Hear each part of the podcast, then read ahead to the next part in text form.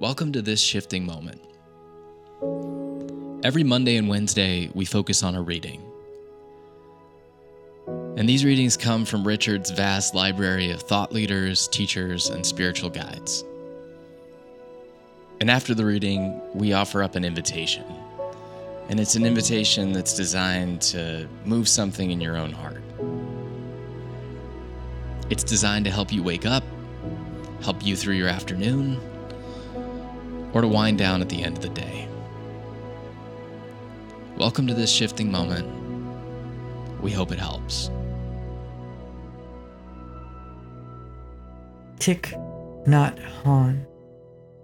Listening with ease. The next time someone asks you a question, don't answer right away. Receive the question or sharing and let it penetrate you so that the speaker feels that he or she has really been listened to. All of us, but especially those whose profession is to help others, can benefit from training ourselves in this skill. We must practice in order to do it well. First and foremost, if we haven't listened deeply to ourselves, we can't listen deeply to others. We need to cultivate a spiritual dimension of our life if we want to be light, free, and truly at ease. We need to practice in order to restore this kind of spaciousness. Only when we have been able to open space within ourselves can we really help others. If I am out for a walk or on a public bus, anywhere really, it is very easy to notice if someone has a feeling of spaciousness. Perhaps you've met people like this. You don't even know them well, but you feel comfortable with them because they are easy and relaxed. They are not already full of their own agenda. If you open the space within yourself, you will find that people, even someone who perhaps has been avoiding you, maybe your teenage daughter or your partner with whom you were in a fight or your parent, will want to come and be near you. You don't have to do anything or try to teach them anything or even say anything. If you are practicing on your own, creating space and quiet within you, others will be drawn to your spaciousness. People around will feel comfortable just being around you because of the quality of your presence. This is the virtue of non action. We stop our thinking, we bring our mind back to our body, and become truly present.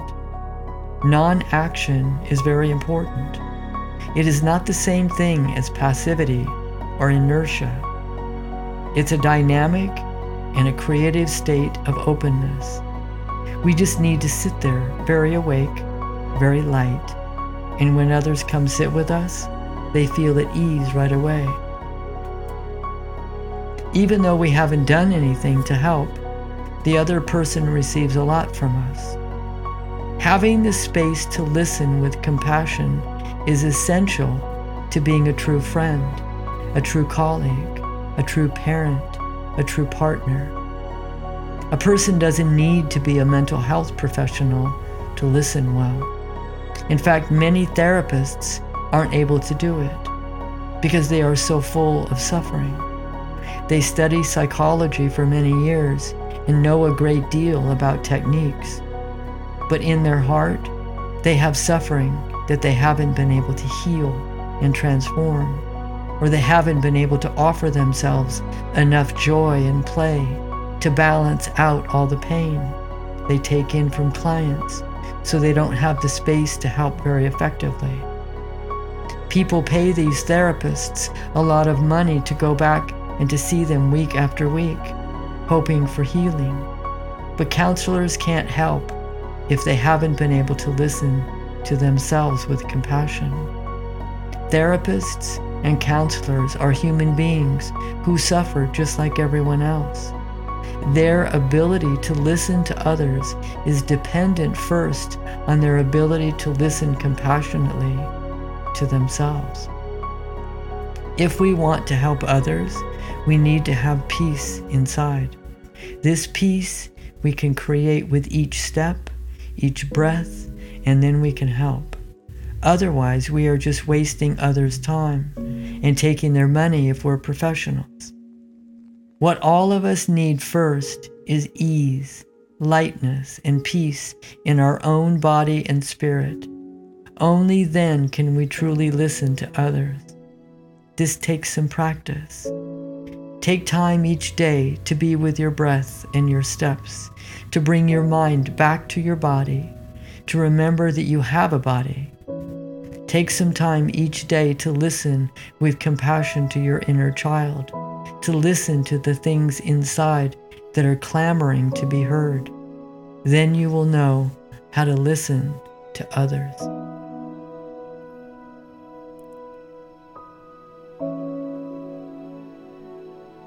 Wow, it seems like there's a number of invitations just built into this reading.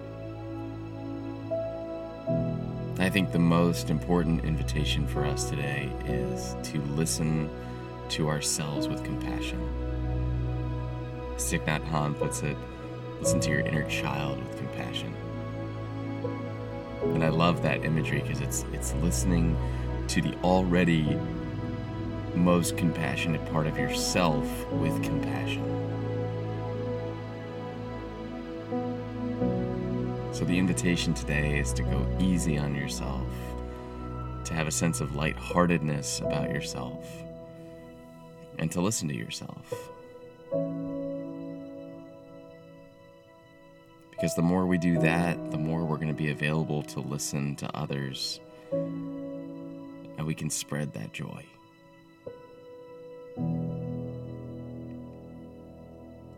This has been this shifting moment and we hope it helps.